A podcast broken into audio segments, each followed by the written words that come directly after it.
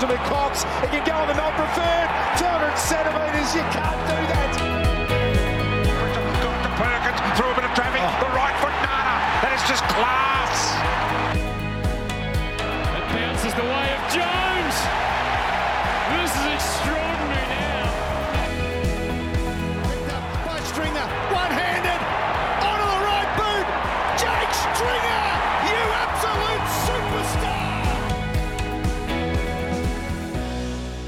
Welcome back to the Lunchtime Catch Up Podcast. The Lunchtime Catch Up Podcast is two blokes that have known each other forever who catch up most days in the Melbourne CBD for lunch to talk everything Essendon Footy Club. My name is Grant. With me is Scott. Hello, everyone. Uh, good to be back. Uh, we're talking, uh, what is it, trade time at the moment. A lot going on with Essendon Football Club. The last 15 minutes with our CEO.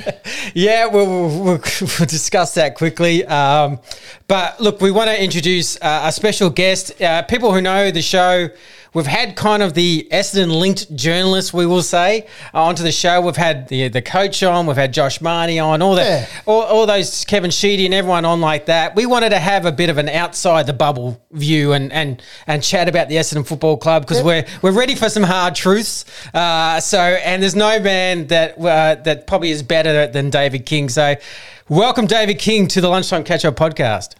G'day, Grant. G'day, Scott. Uh, thanks for having me on. I, I, love these sorts of podcasts. I think they're fantastic for you know each little fan base, and you can you can talk your truths, you can talk your own lies internally if you like, and uh, share that pain together and get through it together. And you know, I regularly go on the North Melbourne one just to you know just to debrief and probably just share the passion, and that's all it is. It's just a passion, and I'm sure you guys have that for Essendon. I don't necessarily have it for Essendon, but uh, I've been a bit of a fan of the Bombers over the last few years. That's uh, so I'm not I'm not horrified by coming on. I'm not the enemy coming on today. no, that's okay. That's okay. Look, uh, I probably just got to address just for our fans. Uh, literally, uh, it just happened while we're on Zoom. So uh, the, the board of the Essendon Football Club has accepted the resignation of Andrew Thorburn uh, as CEO. Uh, you know, um, I don't even know what to say with that. Still processing it, if we're being honest, because it's literally just happened 60 seconds ago. Uh, no doubt a lot of noise happening uh, around. Uh, I mean, you saw the Age article and the Herald Sun article about, uh, I guess, his church involvement and everything like that. Look, to be honest, I'm not going to get into that, all that sort of stuff. It's a very, very frustrating moment again. Uh, we were talking to David King. We're probably both frustrated as North Melbourne and Essendon fans uh, this week about uh, what what's been happening. But let's just hope the, that uh, David Barham, who I do rate, uh, can can um, work out a plan B and, and get this club back on track. So, David, you've only just heard the news. And do any thoughts yourself? Oh, look, it's terrible, isn't it? Yeah, no one wins when these sorts of things happen. Um, I feel sorry for all parties, you know. Yeah. No one works harder than what David Barham's doing at the moment. He's, he's putting a, a, power of hours in, and, you know, your club and, and, and, my club are very similar at the moment. There's a lot of balls in the air, a lot of uncertainty. And what we do know is, unless you've got all those positions filled and with the correct people, it's impossible to, to have long term success. So, you know, strike one, go again. Yeah. So, look, we, we won't go too much into it, um, but I want to get to the big elephant in the room. so, no doubt last week the Essendon Football Club announced their senior coach. Now, this is going to be an interesting one because, and I can see you're very much evilly smiling here in front of me on Zoom. But um, what are your thoughts? Uh, look, I did hear some some of your thoughts initially, um, just having a bit of caution on Brad Scott. Uh, obviously, many Essendon fans only see the basic data of his time at North Melbourne. Like they go, oh, 50%, that's not too bad. Two prelims. Did they have a magnificent list? You know, maybe not. Um, did he get the best out of them? Maybe. Uh, that's that's the kind of I'll just see be honest. That's the kind of chats we're having internally. How do you assess his his time at North Melbourne, then his time in the AFL? Do you think he could have matured from that and grown to be prepared to coach a side like Essendon? Yeah, oh, look, I think it's no secret that we're not best mates, Bernie Stretch. Um, you know, he, I thought he did a really, uh, quite a pretty good, a very good job for the first probably four to five years at the Kangas. And then we have a difference of agreement on the last four to five years yeah. at the Kangas. You, you, can make your own uh, assumptions on that. Uh, was the list good enough? It's clearly not the list that he's walking into here with Essendon, and we'll get to that later. And I think he's got a special opportunity with this group um, that's got a, a, few deficiencies in terms of the way they play and the system you've had over the last few years. And if you can get that right, there's some fun to be had. So, are you a better coach second up? You have to be. Absolutely. You've learned yeah. from you know so many sins of the past, and we all make errors when we're learning on the job. Uh, and unfortunately, that is that is our code, isn't it? You learn on the job. Um, it, whilst you're the head of the organisation, it's quite bizarre, really. But no, look, what we do know is that Brad Brad's a ten year AFL coach. They're hard to find. You want an experience, you're going to get that. Um, you get you get a better opportunity with this list. You've got a bigger a bigger fan base, bigger, um, better facilities. Everything that he had at the Kangaroos has been upsized by, mm. by 20% minimum. So you get a great opportunity to have success and you can make your own mind up. I'm not here to, you know, we're on an Essendon podcast. Let's talk about what's what's in front of us, not uh, not the downfalls. Absolutely. And now, if I, I, always like to do this with um, the ex players um, and officials and, and stuff that we that we interview because I, I, I'd kill to have played 241 games, David. I really would. Um, so I, I, do like to give the odd stat of the people that we're talking to. 241 games. This is Wikipedia, so I may or may not be 100% right. 241 games, 145 goals, two premierships. Uh, where else are we here? Uh, Victoria representative, international team honours. Um, you've seen a hell of you've been involved in a hell of a lot of football. You've seen a lot of um, football um, in your role now the list that you just spoke about that Brad's going to walk into, have you got a couple of bullet points on that you can sum up where we fell down this year? Like, is it is it as simple as to say that there are bullet points you can give to me, or where do you think we fell down this year? And I'm trying to tie that back to Brad in that what what is he going to need to do to improve those areas? Do you think? Yeah, it's a good question, and, and again, you'll each have your own thoughts on, on, whether it's the list, is it the system, is it a combination of both. But let's just look at the talent that's available. And I was really fascinated with the best and fairest mm, finishes mm, mm, and the yeah. age profile of those guys. So yeah. Peter Wright, 26, Merrett, 27, Guelfi, 25, Redman, 25. I thought Redman would have won it, to be honest. Yeah, same. Ridley 24, Laverde 24. You know, Nick Martin was there at 21 years of age. Parish is just coming into his prime. Merrett 24. So I think the list is super healthy and about to really step into the prime years for those really important components. Um, you know, the, the, the, the, continual discussion is supporting Peter Wright. Who's that next player to support Peter mm. Wright? And, and, and is the back six, are they as good as what we think they are? Do we overvalue them? Do we overrate them? I think the talent's there. Yeah, and you've got you've got those senior players like you know, Dylan Shiel, uh, Jake String has become a, a really bankable commodity as a, a strike uh, midfielder. I, I, love the leadership of Merrett, uh, and I think that he should he should be a captain going forward, just the way he prepares and the way he plays. There's other players that we don't talk a lot about. I think that the, the core of this group guys like Langford and Snelling are so important to this midfield that when they weren't there, um, they were exposed defensively. Mm, agree. I think they're really important uh, contributors to your midfield. You got a wild card in the ruck in Sam Draper, and a guy that's waiting in the wings in Bryan that I really like.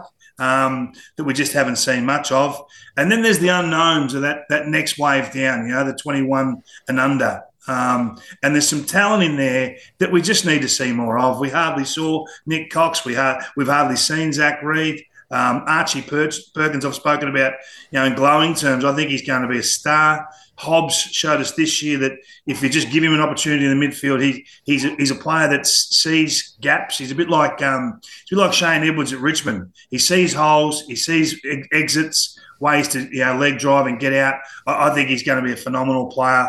Um, so I think I think this list is really strong, and I get I get bemused by Essendon fans when they come at Adrian Dodoro or they come at the state of the list.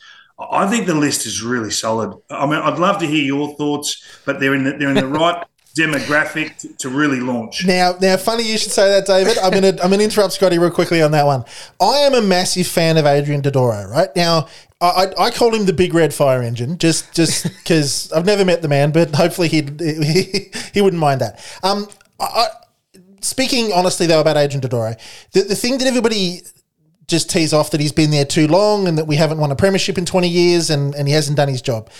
It's it's come it's more than just the, the the list hasn't resulted in a in a premiership. I reckon that he's done a good job with the position the club has given him at during the trade period. I think he's of of the um, the recruiting people within the AFL, he's known to be tough to deal with or unsociable to deal with and that sort of stuff, but to the benefit of the Essendon Footy Club. He negotiates really, really well. He selects the likes of uh, Nick Martin out of nowhere, who's who's got real close to a NAB rising star. Um, and he he finds value at Merrett at pick 47 or wherever he 26, was, 26, wherever he was. He finds benefit to to the Essendon Footy Club. And when two, three, four years ago, when we were a destination club of choice, whatever that means, um, we got Stringer, Saad, Smith, Shiel. Um, we got all of those names to come to the club, Yeah. and it was all done by Adrian. So I I rate him in a big way, and I think we should absolutely keep him for some stability in that area. So, so we're talking to the Essendon people here, right? So, Yeah. so I, I did some work today. I thought if we're going to do it, let's do it properly. Yeah. I only really judge these guys on top thirty picks. It's picks between one and thirty. Yeah. Mm-hmm. Outside of that, it's a it's a raffle, and if you if you land one, they're almost bonus picks. Yeah. and, and Yep. you can set up a premiership by getting three bonus picks right in, in- across two drafts, or four or five right across two drafts. So. Have you got time to step it back and just and Yes, let's just mate. talk about? So I went I went right back, okay, because I think when you look at the list now, we're, we're talking about the end of Hooker, Hurley, Zaharakis, those guys, Yep. right? So that's our starting point. That that that, that draft.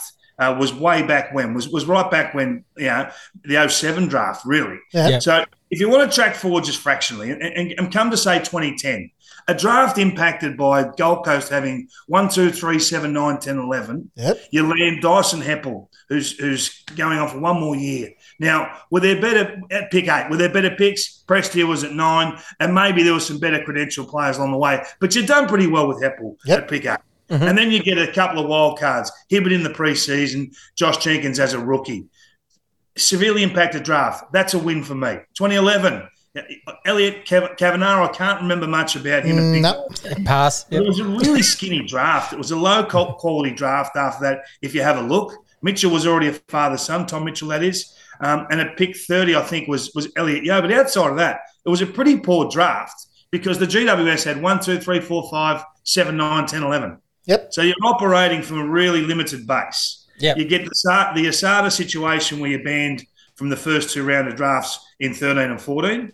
So I think it was really clever to trade out um, Crameri, get pick, pick 26 to give you the opportunity to have one pick inside 30 and get Zach Merrett. What a boom that's been. You get you get Fantasia at pick 55. You get um, Ambrose as a rookie pick at pick 26, who was a reasonable player. But if you weren't banned from that draft, you would have had, I think it was picks 10 and 28, which could have ended up being, you could have walked out of that draft with Cripps, Merrett, Lobb, and Fantasia. Okay, it didn't happen because you were banned. Yep. 14, banned again, lost pick 12 and 30. Now, around those picks was Lever and Maynard. So you get pick 17, it become Kyle Langford, who's still going pretty well, played 100 odd games. Laverde at 20. What's he play? He's played probably 70 odd games as well, Yeah. maybe a fraction more. So again, that draft could have been Lever, Langford, Maynard. So I don't blame the recruiter for not having the picks. So then you go to 15. You can pick fives, Parish, good pick. Pick six, Francis, hasn't worked out. Yep. That could have been McKay or Curnow. And that's what people will come back to. And that's justified. That's okay. That's an error, that pick. You have to call it. But at pick 30, you get Mason Redman. So, I mean, you, you can't argue every pick. With You get Mitch Brown in, in, at pick 54. You get uh, Tipper as a rookie pick who, who plays 120 odd games. Then, then you, you get obviously the, the impacted list problems. You get pick one. Uh, you get M- McGrath. Now, could you have got Taranto and McCluggage? Would it have made any difference? Would they be better players if they were at Essendon right Yeah, now? as there you go. Yep. I, I don't know. In the rookie pick, rookie pick one, you get Sam Draper. At pick six, at pick uh, pick twenty two, you get Jordan Ridley. It's one of the best and fairest already. Yep. So I- I don't think that's too bad. And the next year picks you, know, you, you trade you trade your picks out. It costs you pick eleven to get Devon Smith. Devon Smith, the pick eleven was Aidan Bonar. I think Devon Smith's been a far better player than Yep. Aidan Bonar. Stringer cost 25 and 30. That's a bargain in hindsight. The Dogs Mhm. used those picks to get Josh Schache. So who would you rather have, Stringer or Schache? Yeah. Wolfie's at pick 76, an absolute steal. Just finished high in your best and fairest. Okay, everyone talks about Dylan Shiel costing um, pick nine and a future first rounders. Those picks become Jye Caldwell, who's now at your footy club, Yeah. and, and Miles Bergman, who really hasn't set the world alight. Yep. Um, and, and in the mid-season selection, you get Will Snelling, steal, great pick, really good player. Love Will. Yep. Um, pick 19, you have one pick inside 30, and it's Harrison Jones. Still only played 30 odd games. And then at pick 38, you get Nick Bryan. I'm in love with Nick Bryan. I really am. Yep. I wish he had a chosen Chad Warner for you guys at pick 39, but he didn't. um, but after those two picks, it's pretty barren. Okay. We all talk about the, the 2020 draft where you got the three kids because you lost Sarden down here. You got Cox, Perkins, Yep. and Reid. Now, we, they're unknown at the moment, but you get Sam Durham, who looks like a player in the mid-season uh, for an absolute steal, and you get Peter Wright and, and Nick Hind for nothing. Um, so I, I think when you look at the whole thing in totality, and you're reasonably fair about those picks between one and thirty, I think he's done an outstanding job. And I can go through other clubs as closely as this, and they come up miles behind. To me, it's not about the talent you've got on the list. It's the way that Essendon have wanted to play. And, and this is the perfect opportunity for this club to reset with Brad, play a bit more defensive. Maybe it's not as attractive, but it'll win you more games. Ladies and gentlemen of the of the the defence rests. Now that's that's just saved me a hell of a lot of thumb movement on uh, the Facebook page, David. I appreciate that. Thank you. Well, it's just, I mean, I, I understand that people blame recruiting and to give up first round picks or multiple first round picks comes with a lot of pressure. Yeah. Um, but you've got to have a look at what happened to those picks. What did those picks become, or who did they become, or who could they have been?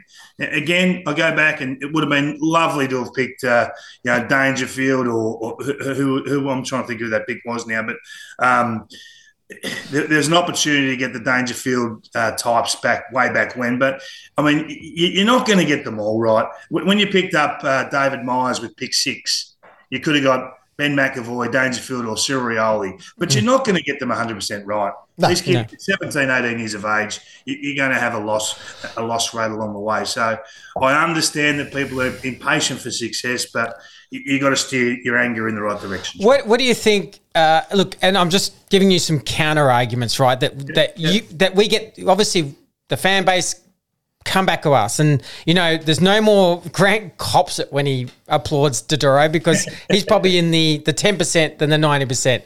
But Yep. you know, you'll get an argument to say, "Hey, our midfielder." Midfield is a bunch of 182 centimeter guys, and we just look small across the midfield. So even the marking across the ground, we we hardly win in contested marks and that kind of thing.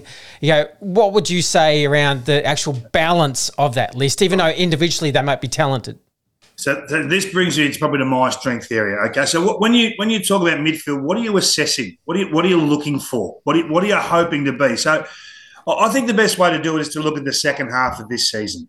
All right, so so from round fourteen onwards, because I, I don't think the start of the season was a true reflection of, of, of who you are. So I'm happy to be I'm happy to be called wrong on that. Oh, or- that's just No, lack of effort. Yeah. That was yeah, it was out of whack. Disorganized, completely disorganized. Yeah, strange. yeah. Yep. Yeah, yeah. So if you look at if you look at the second half of the season, around 14 onward, Essendon were brilliant at clearances. Essendon were the best team at turning a clearance, a winning clearance into a score. The best in the comp. Okay. At centre bounces, uh, that they were quite brilliant. I think I'm just trying to look at the number here. They were the AFL's best centre bounce Uh, scoring Shiel, team. Shiel was number one in the AFL. Yeah. But they were the AFL best as a group at uh, scoring from centre bounce. Yep, okay. 17 points a game. So it's a big starting point. Now, it, does that matter what size those players are going in? There? good point. Does it matter? Does it matter who what they look like? Whether you know, like Lockie Neale's probably the you know the number one Hmm. clearance player in the competition. He's five foot six. Well, he's not. I shouldn't say that because people will correct me. He's small. he's undersized Sure. for a midfielder. Now Yeah. I get that Paddy Cripps has just won the Brownlow, and he's the opposite. But who who's, who did more damage this year from winning clearances? It was probably Paddy for the first six weeks. But Hmm. after that, I, I'd mount a case that Lockie Neale was probably uh, the most damaging midfielder stepping out of stoppage. Yeah. No, no, that that look, that's a fair point. Uh, look, for me, you know, yeah, it, it was like you know, even with the Neale argument, I used to say, you know, he's got Barry next to him. He's got he's got maybe maybe guys who can block for him on you know just bigger bodies. That was more my kind of assessment. As like, do we need now? We have a guy called Archie Perkins who at 186 centimeters and really strong hips that I think is the kind of guy that could start entering into that midfield to add that next layer. So in some ways, you still actually got options there. And I think Hobbs is, even though again 182 plays a Selwoody type of of game that's quite blue collar in and under. So you're right. There's there's there's, there's machinations to that can that tr- that Brad Scott can look at next year and go because it sounds like to me he's going to throw the kids in. That just from the the tone of his of what he's kind of saying is like we're going to be the younger side, but I'm going to. Uh, if I kind of get the feel like I'm going to I'm going to give these kids a chance. Uh, you know, and I'm I would just my assumption is he's probably looking at the Hobbs and the Perkins going. We might have some small pain next year, but we're going to get these guys in the guts and, and start having a uh, having them kind of a bit, Yeah. a bit more blue collar, I guess. So, so when, so when, like I said, I had when you was coming on, so I thought better bit, got to get this right because the feedback's usually pretty savage. um, so, as I said, Essendon win a clearance. The number one team are getting a one clearance onto the scoreboard, but when they concede a clearance, so when they lose a clearance, They're the- okay. only North only North Melbourne were poorer at stopping that becoming a score. Yeah. So okay. it's all the old all duck or no dinner discussion, Yeah. uh, the old sh- shootout discussion. That won't happen under Brad. That that won't happen. So that's it. To me, that's a structural problem. That's a systematic uh, flaw that you can change, whether it be with personnel or with just the mechanics of how you set up. Is it just movement, David? So is that what you say, like positioning for the midfielders? Sure, you want to Yeah, have Dylan. Shiel with a, a clear view or a clear run at the ball, maybe, or something on those lines.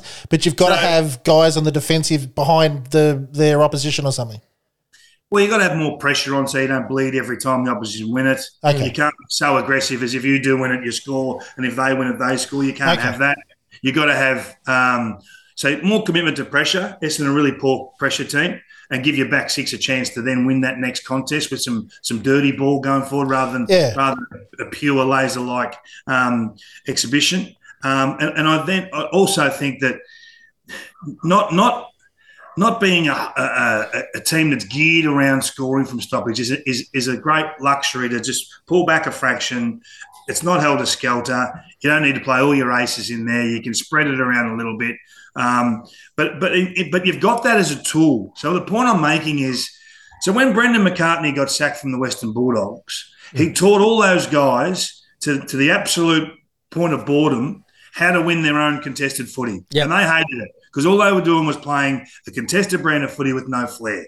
In walked Luke Beveridge, said, Right, you've got a good handle of how to win your own ball. Let's add this, this, and this, and let's play. And all of a sudden, it, it worked on both fronts. Mm-hmm. They could win their own ball and they could shoot the lights out with the footy, and it goes bang straight away.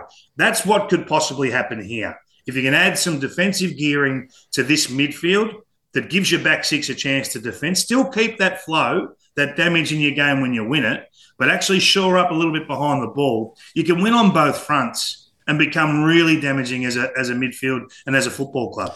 So do you, do you think it it takes longer, or it's going to take yeah take a longer period of time to learn those defensive structures in the middle than it does to say the more glamorous forward movements? Because clearly the likes of Dylan Shiel, who led the comp in in uh, clearances for a period of time there, we're good at going forward with the ball.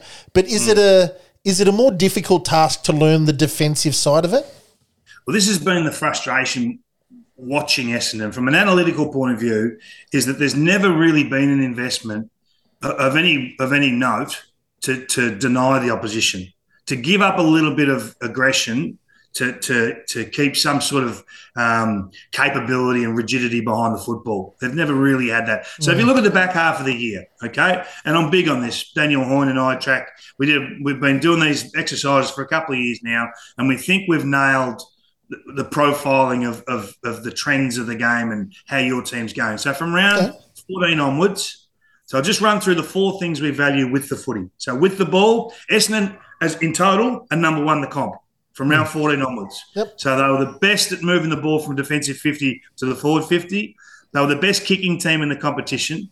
They were fourth best at scoring once they went inside 50, inside the forward 50. So everyone talks about Peter Wright needs other people. Still fourth best in the comp for scoring once you went in. Um, and so in totality, fourth best team in the comp give the possession, get it on the scoreboard.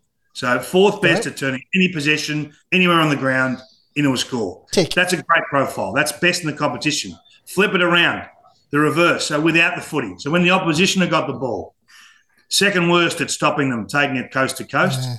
18th in the comp for pressure, 17th in the comp for once they go in, putting it on the scoreboard against you. Um, and 14th for this is the this is the one I really want to talk about. 14th for winning the ball back off the opposition between the arcs in the midfield. So in the end, 17, 17, 18, and 14 leave you second poorest in the competition behind only North Melbourne. So it- it- that, that- that's that's a disaster. So you can't be best with it and second worst without it and have any success. You just can't. So I think there's immediate improvement to come to this group. Immediate improvement because they've got such tools that they know how to play. They know how to flow. Yeah. Um, and just some advice and, and what you reward, what you what you endorse with your meetings, you know, your rewards internally. You don't show the goals, you don't show the brilliance, you show the hardcore effort, you show the you know the pure um, gut running of, of some of your wingmen to get back and help, or you know the defensive actions. Um, and if the players don't do that, they won't play under Brad. They won't. He'll be honest enough to say these are the standards. You're not going to get first look in the midfield if you can't run both ways. As You're not going to yeah. be a prime defender if you can't defend. So it can change quite quickly. Yeah, it's an interesting point because we've we've been you know on the show you know as much as we loved truck the person and everything like that we we we you know I this is my personal view you know when he officially dropped uh, Dylan Shiel and and you know through circumstances he ended up because of injury or whatever end up becoming the sub when that happened, it was the first time of someone of that caliber had got dropped by a coach. And we've been calling for it going, we can see that team rules are getting broken. You can see it. You go, and then what did he do after that? He played an un- unbelievable 10 weeks of football. Now, Kelly, uh, who we got from the Crows, he got dropped then one week and we went, oh, Kelly's been dropped. This was about three or four weeks later. Now he ended up again coming back into sight. He played his best month of football for the club, and, and that's where I, my hope is with Brad Scott that there's cl- clear team rules because one thing that's really lacking at Essendon, they they've got great young talent. They're not like Collingwood that don't they don't have the Pendlebury, Howe, Bottom, Adams leadership of the 30 year old um, to kind of go, look, these are, you know, almost enforcing the rules. So they, they've got, you know, Heppel's a very kind of uh, encouragement kind of leader, but outside of him, you know, you got Phillips, who's an older one, but he's a role player. You got Stewart, who's a role player. You don't have a, you don't have anyone else. Maybe Sheila, I think, is 28, 29, and Stringer's 28. That's it. And then you got a big gap from like 26 to, to 18. And we've noticed anyway that those rules aren't getting enforced through older players like we see Collingwood this year. So, Yeah. yeah, it's, it's an No, interesting. you're right. I think you're right. It, it, it, you need some tough leaders that just set the standards, you know, and it's it's it's usually through defensive actions rather than like I look at Trent Cotchin. The brilliance of Trent Cotchin is not really what he does with the ball; it's more what he does without the footy Yeah. and the sacrificial roles he plays. Um, you know, that defensive midfielder role has been so good for Richmond over the last five, six years. So, no, you're right. Le- leadership's funny, isn't it? You don't have to necessarily be 30 to be a great leader. I think Zach Merrett would be an outstanding leader. I really do because he he, he trains like the stars train. He prepares in the off season like the stars do, and then he just he just plays top level footy every week. Now, he may not challenge many, but maybe maybe he might when he's given that title say, "Well, this is this is what I can do now," and they've got to ask for it. It's okay to be challenged. Yeah. You know, you got to raise the bar a little bit, and, and I think, uh, yeah, I, I hope he gets the job done. I think Mason Redman be an outstanding leader. Um, you know, I, I don't know. I don't know who's going to get the titles. I've got no idea, but um, y- y- you need someone that's going to perform every week because in the end, they need to be able to play strong footy and, and the in the right manner. Now, coming up in the draft, we've got we actually got a pick four, so we've got we've got a good selection coming up, which I think four and twenty two. So you got some good selections coming up. if you, you know, for me, you know, I look at the right situation, and there's a guy called Cadman who who might be av- available, might be at, pick four, who's a, obviously a very athletic, tall forward. Where, where do you see the holes that you would like to uh, fill in as far as list management from what your observations are? Yeah, it's it's so interesting. You know, there's it just depends on your philosophies, really. Do you, who, who wins your games? You know, uh, uh, is, it, hmm. is it the midfield? Is it is it the, the mid forward that can kick goals? Um, it's it's hard to say. It really is. I mean, it, it, you'll each have your own different ideas. I think what Essendon need, they need system that gives their back six a chance first. I, have got no idea whether they're Hall of Fame backmen or just nice players. I, I don't know. I think Yeah. they're very good. I think I think Ridley's a top liner, but he's got to stop playing directly on a man. He's got to become Tom Stewart. Yeah. Yep, you And agree? To do that, to do that, someone else has got to sacrifice a bit of their role. You know, Laverde's been chronically undersized playing against the big boys and, and not being able to, not with enough support. I see what Geelong are doing, rolling the ruckman back, freeing up the coning. Is that something that Chris will look at? You know, his Yeah. brothers found a way to use a ruckman to support the back line. Yeah. We haven't seen it before. So if you did that, does Laverty then become a better player, a, a better intercept marker? Um, I, I, I just I don't really know what they'll take. Um, but it worries me that we don't see enough of Harrison Jones and we don't see enough of Zach Reid. So if, Yeah. if the tool's available and he's of the quality that everyone keeps talking about, I think it's a no-brainer. Mm. Um, and you just you just hope that in the end those guys are competing against each other for a spot, and you're having trouble fitting them in because it means you're going pretty well. But yeah, I, I- I think you have to go the tall because we just haven't seen enough of those other guys. They've been they've been too injured. What potential can this group have? Do you think in the ne- in the next year or two? Do they? Do you think they realistically? Can they Um, do a Collingwood and a Carlton? you really well say like could they realistically in a couple of years get around the seventh, sixth, fifth kind of spot? Oh, you'd be disappointed if they couldn't. I mean, last year was eleven and eleven. Yeah, So, I mean, the, I'm just putting a line through this year. Started poorly, lose a coach, lose hope, everything changes. So, from 11 and 11, if you can tack on two more drafts, um, not lose too much, haven't lost too much really out the door. Um, No, you significant influence. Why can't you get back to 13, 14 wins? I mean, it's, as early as this year, and still with that young core coming through, it's a great profile. This list. I- I, I'm not sitting here saying it's a rebuild. It's it's you know it's Oh, not no, no. No. It's not West Coast. It's not Adelaide. It's it's in that mid table in terms of list quality um, with star factor players, and give your back line a chance to become star factor defenders. Yeah, absolutely. That, that changes quickly. As soon as Essendon become hard to play against, they'll be winning 14 to 15 games a year. Interesting. Now, there's a there's a player I wanted to get your opinion on, but as to where you would play him, Nick Cox. You know, you've you've seen him play for a while. He's 202 centimeters or whatever he is. two hundred, just two hundred. just 200. Um, I'll just round him up at Essendon. Um, 200 centimetres, uh, left foot, right foot, running around the ground. Uh, we, we don't know where to play him at Essendon. People are saying, do we play him in a key position? Can he be the guy that can help um, right in the forward line? Um, where would you play Nick Cox? Well, I think he only played five games last year. I, I- I wouldn't play him on a wing. I mean, that's just an up and down, up and back. You get minimal touches. I mean, if the guy, I don't know if he's a great left and right kick. I- I've seen his under eighteen stuff, and he, and he, and he could do it there. He hasn't really, he hasn't really shown that he's a he's a Leon Cameron type. Not uh, yet. Yeah, level. not yet. Yeah. Um, but I always think he's under sheer fatigue. He always looks spent when I see him playing. Um, I'd give him an opportunity across half forward and just tell him to go for his marks. If, if the ball's hanging up there and he thinks he can mark it, go and catch it. Um, Okay. Work up the grounds an extra midfielder, put and push forward and be, be a different sort of a different sort of. Why can't he be like um, like a Jack Gunston? A little bit of everywhere if you require him that way. Um, but but he's a quality player. He needs to play forward or centre for me. Yeah. Okay. Now, can I ask? Uh, look, we're, we're we've got to actually um, wrap it up fairly soon, but can I actually? I've always wanted to ask you this. We're going back to this sixty-nine point comeback, and I'm sorry to do this to you because it's it's an evil thing to do. Um, All right. I've always just wondered from a North Melbourne perspective where your minds were at like quarter time and half time and, and during the game. Um, I just, it, I'm just, I love football. I'm just, just genuinely curious about you were in that game. Where were you guys? You know, just thinking through the game and and and sort of what Pagan was kind of saying to you during the game. Uh, look, all I can remember, you don't remember a lot of the specifics, but Wayne didn't play and Mick Martyn didn't play. Yeah, two of our two of our stars. You know, Mick was a Mick played on Lloydie every time. You Yeah. know, Mick was just a nightmare to It play. was on. a hard bugger.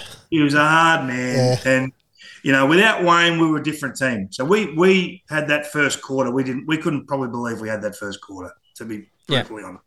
Um, yeah, and once you lose the handle in a game like that against a free flowing team like the Bombers, you know they played some great footy through that period. There's, it's a shame that you only won the one flag. Really, it was Yeah. a team that should have, should have won multiple premierships um, in that era, and probably just ran into one better. Um, yeah, look, it's hard. It's hard. All I remember is just watching, looking up at the scoreboard, and every time we kicked the goal, it was like we we'd lost another five goals. Was, you know, Yeah, twelve goals, we kick one, look up, hang on, we're fifteen behind. Kick another one, hang on, we're twenty behind. So it was just a, a disaster, tough day, but gee, it was a it was an amazing performance from the Bombers. Jason Johnson, um, He was unbelievable, midfielders getting forward of the ball, kicking goals. I'll still blame Shannon Grant. I still blame Peter Bell. All these guys. Haven't you? Never picked anyone up, Simo. Who did you, who did you play on of the day? Uh, I can't remember. He probably kicked five as well. I don't know.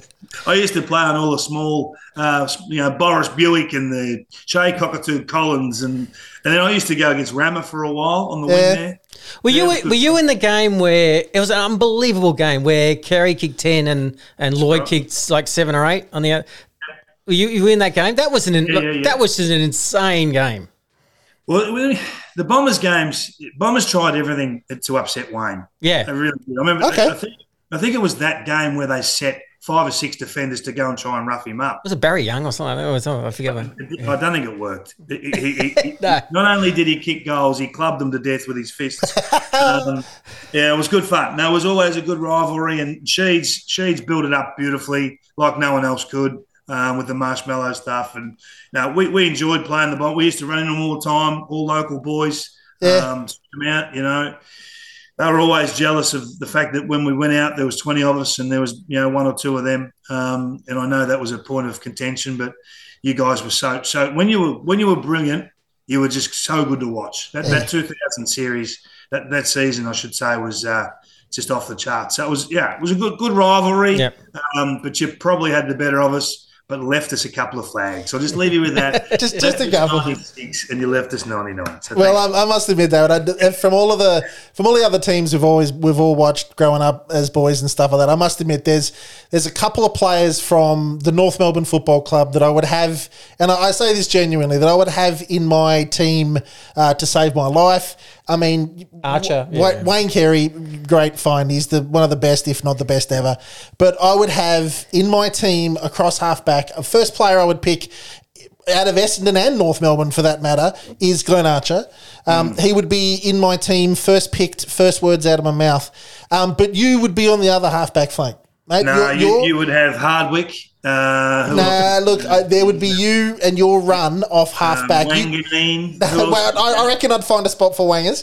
Um, but It was no, no, just, no. It was, I think that's the beauty of, of the battles that we had. Yeah, Yeah. You know, both well stocked, you know, all experienced. Not too many. I mean, you, you come through the 93 baby bombers thing, but Yep. we're talking about 97, 98, 99. That, Yeah. sort of, that sort of period. They were, they were good days. It was, it was probably the best footy's been. Um, but we, we, we hope both clubs can get back there soon. I think you blokes are a fair way in front of us. I was just going to ask you a final question. Where, where are you sitting with what's with where your club's at? Um, you know, how, how's the last couple of weeks kind of uh, felt uh, with, with your club? Yeah, oh, it breaks your heart, really. I, I know there's so many working so hard to, to get it sorted. You know, Sonja Hood and Brady Rawlings, all those guys doing a truckload of work. And it's just getting harder for them week on week, really, with all the news that comes through. First, Alastair's Yeah. uh, situation, and then the big wonders you know, of last year, Jason Horne Francis Yeah. saying I'm off. It just breaks your heart, but it, it, it won't affect the passion of the North Melbourne fans. This is this is who we are. We, we embrace the struggle, and if you don't want to be part of it, like Jason doesn't, well, we say see you later, move on. We, we go get our next uh, set of troops that, that want to be there and want to charge forward with us. Uh, and you blokes are the same. Yeah. You can't cry over spilt milk in this game. You just got you just got to get on with it. Oh, we, we lost Joe Daniher, Saad, McKenna, all in one year, and Yeah. Fantasia. And, you know, and you know, I was actually going to bring that up originally when you were talking about Dodoro. Like, you got to factor in how the clubs let players out the door as well that he's recruited. Um, uh, I know Joe's a fa- father son, but you got to factor those in uh, as Yeah. well. So. All right, thank you so much. You've been uh, absolutely awesome, mate. I, I can't, I can't appreciate it enough. Keep up the good work, boys. Fans love this sort of stuff, and uh, give us a yell middle of next year. Look, I'll come on again. If you're 10 and 0, I won't come on. Right? if you're sort of 50 50, give me a yell. right, beautiful. Mate, thank you very much. We really appreciate your time. We know the, the listeners are going to love it. Good on you, boys. Thank you, David. Thanks, mate.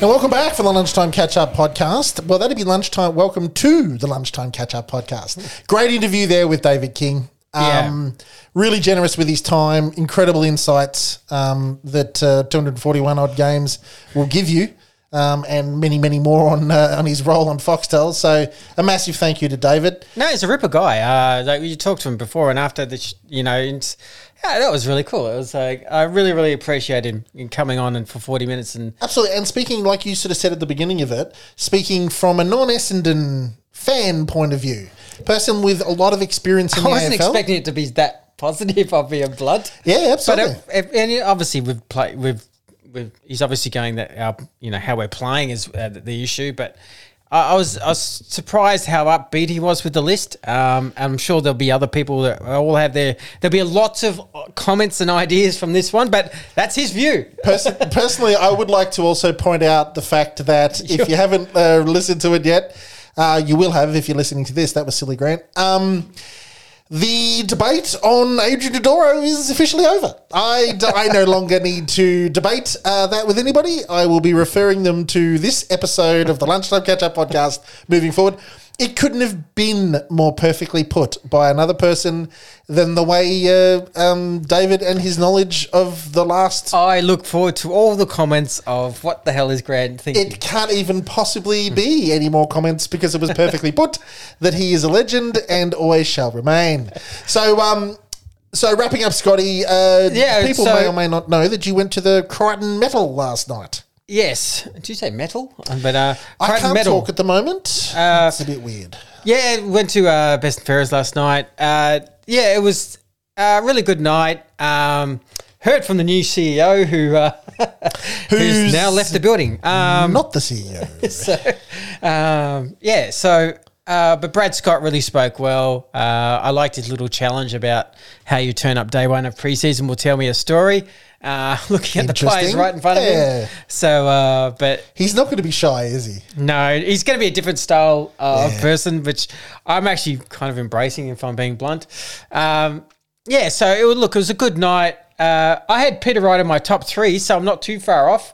Uh, but I did think Mason Redman may sneak home, but uh, he came fourth. Was a little bit of surprise there, but because uh, I don't know if I saw Matt Guelfi as third, even though I really appreciated the year he had. I just didn't have him anywhere near above Redman. That's that's just my personal view.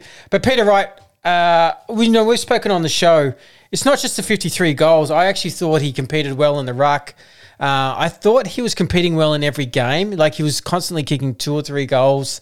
He was just never totally out of a game, and that's considering some pretty bad ball use coming down down his way, and uh, his contested marking has improved out of sight. And with Peter Wright, there's no mistakes. There's you know you know the guys like me and Knackers and a few other guys who, who go down to pre preseason and, and watch these guys train from sort of you know December to Feb. He works his butt off. He absolutely works his butt off and has a, so many one-on-one sessions to improve his marking, his timing of his marking. Uh, he does a lot of goal kicking practice, and to see him go from what 28, 29 goals last year to fifty three uh, and win win the Crichton medal. It was a magnificent effort, and and it was quite touching. He was quite emotional about it, um, considering his journey, and he was a lost man in the Gold Coast Sun, and, and we picked him up for a fourth round selection that was actually passed by the team we gave it to. So uh, that was that's the epitome of getting someone for nothing, and he's now your best and fairest. So Thank you. yes, I know what you're going to say. Thank you to yes, yeah, uh, Ad- Ad- Adrian Dodoro. Thanks to Adrian Dodoro. Anywho, yeah. So it was look, it was a good night. Um, uh, was there any major surprises? I think you know I know there was a few injuries, but probably didn't bode well for the midfield. Um, you didn't really have injuries at the Crichton.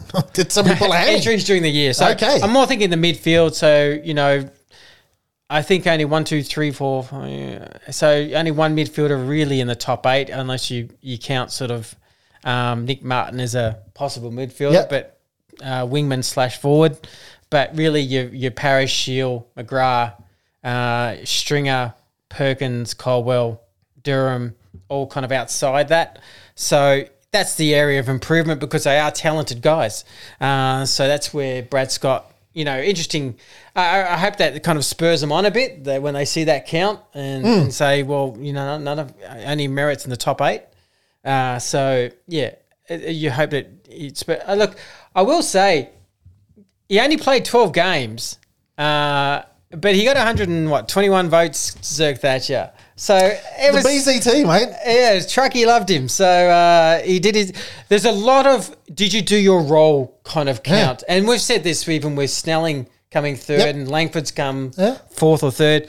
Uh, it seems to be the way they kind of judge is how you've you done your role. Do they the win? time. Like, does Snelling and Langford win you a game? Probably not. Is BZT going to win you a game? Probably not. But I think you're right. The the count is based on what what what did you do? What was did your you task for the day? That's Yeah. exactly right. And I think the more of them, the better. The more players we have that know what their role is really clearly and that they set out to do it, the better the better we're going to be, in my opinion. And I'm, and I think from the interview with um, with David, um, the list is in a good position, um, and he's dispassionate, sort of um, AFL person. The list is in a good position, and the likes of seeing a BZT come through, having a breakout year, and I still, I still to this day hold that Laverde and Ridley, especially in our back line, are much, much, much better footballers than we saw this year, because the ball just kept coming in there willy nilly without any um, control whatsoever by the Essendon Footy Club. And when you've got Ridley playing his his position that where he should be running in front of packs, and you've got Laverde playing a lot better, and BZT coming through, great. We're going to be a lot better next year. I, I will say David King made a good point.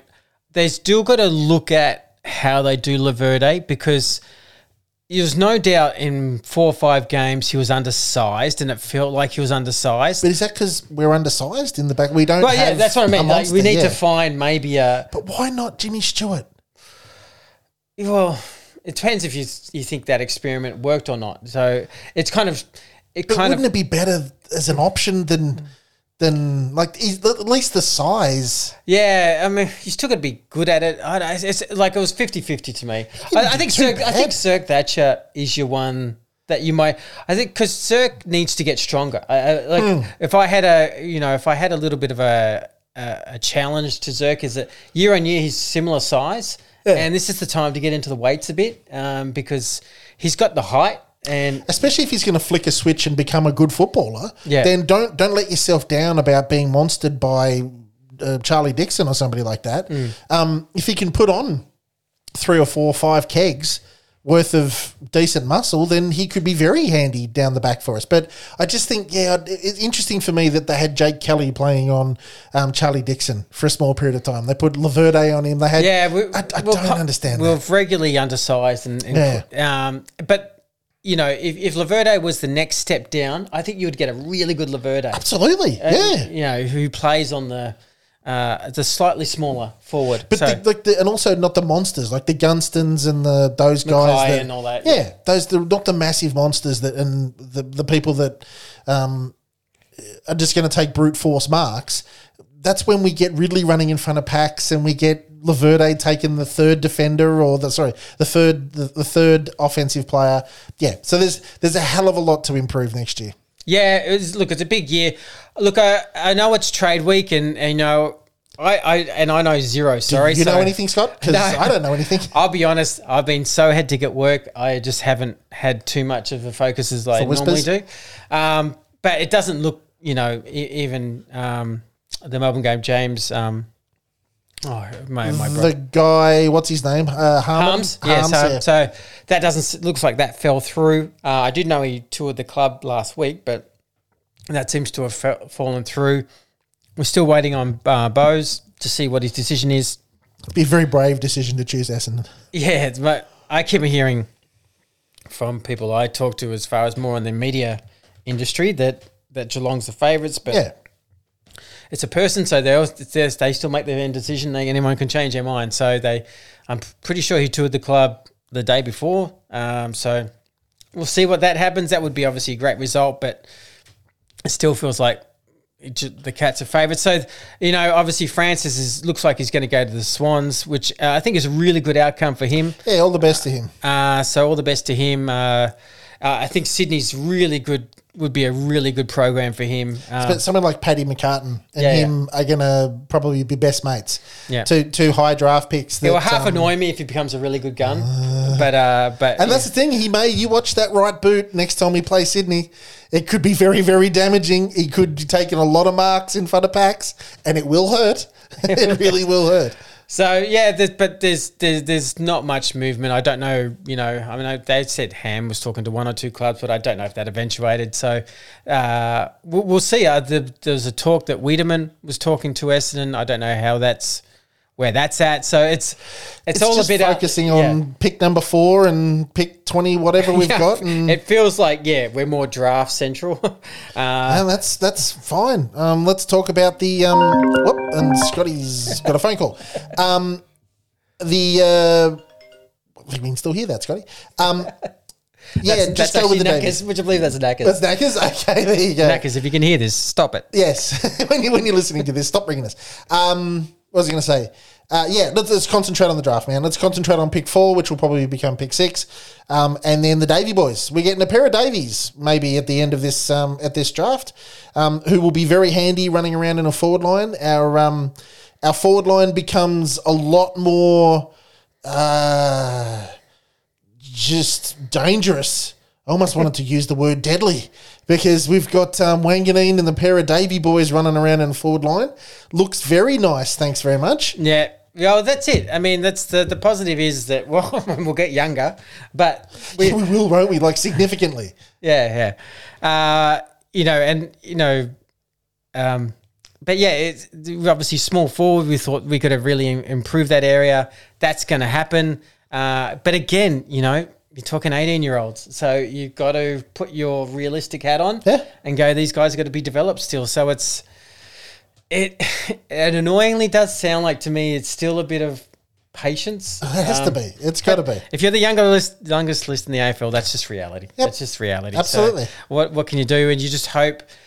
I mean, I think most Essendon fans just want authentic change. So if Brad Scott you know, and Dave Barham and all them, if they can actually do a process that has authentic change, that is a consistent year on year program that's mature, that's relentless, that that has teams going out with much more consistency and effort, and that we you know you're a chance every week, and and so that I think they just want a much more mature program to to have us to be you know eligible for finals every year, year on year. Um, it can happen because we're the team that won the grand finals been doing it for almost two decades. Yeah, absolutely. Uh, so, uh, and the Swans are not far behind. So it's just it's just they're the ones I kind of envy those programs, and I just hope that we can somehow start to work our way towards that kind of program, and we'll see. So. Look.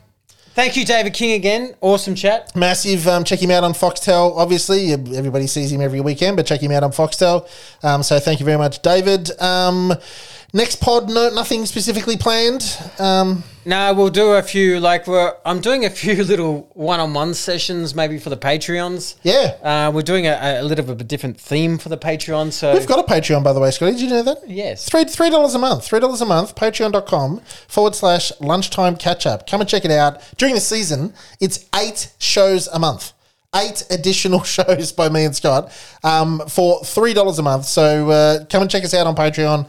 We've got, like Scotty said, we've got some ex- um, yeah, some we had Ron. Ron Conley on Yeah. uh, during the week. So we're just, I'm just going to have uh, try and reach out to a few in the industry and just have these little odd uh, weekly kind of one-on-one chats and, Yeah. and just uh, yeah. So that that will sort of kickstart off in the in the off season. So feel free to join. Uh, no pressure at all. So All right.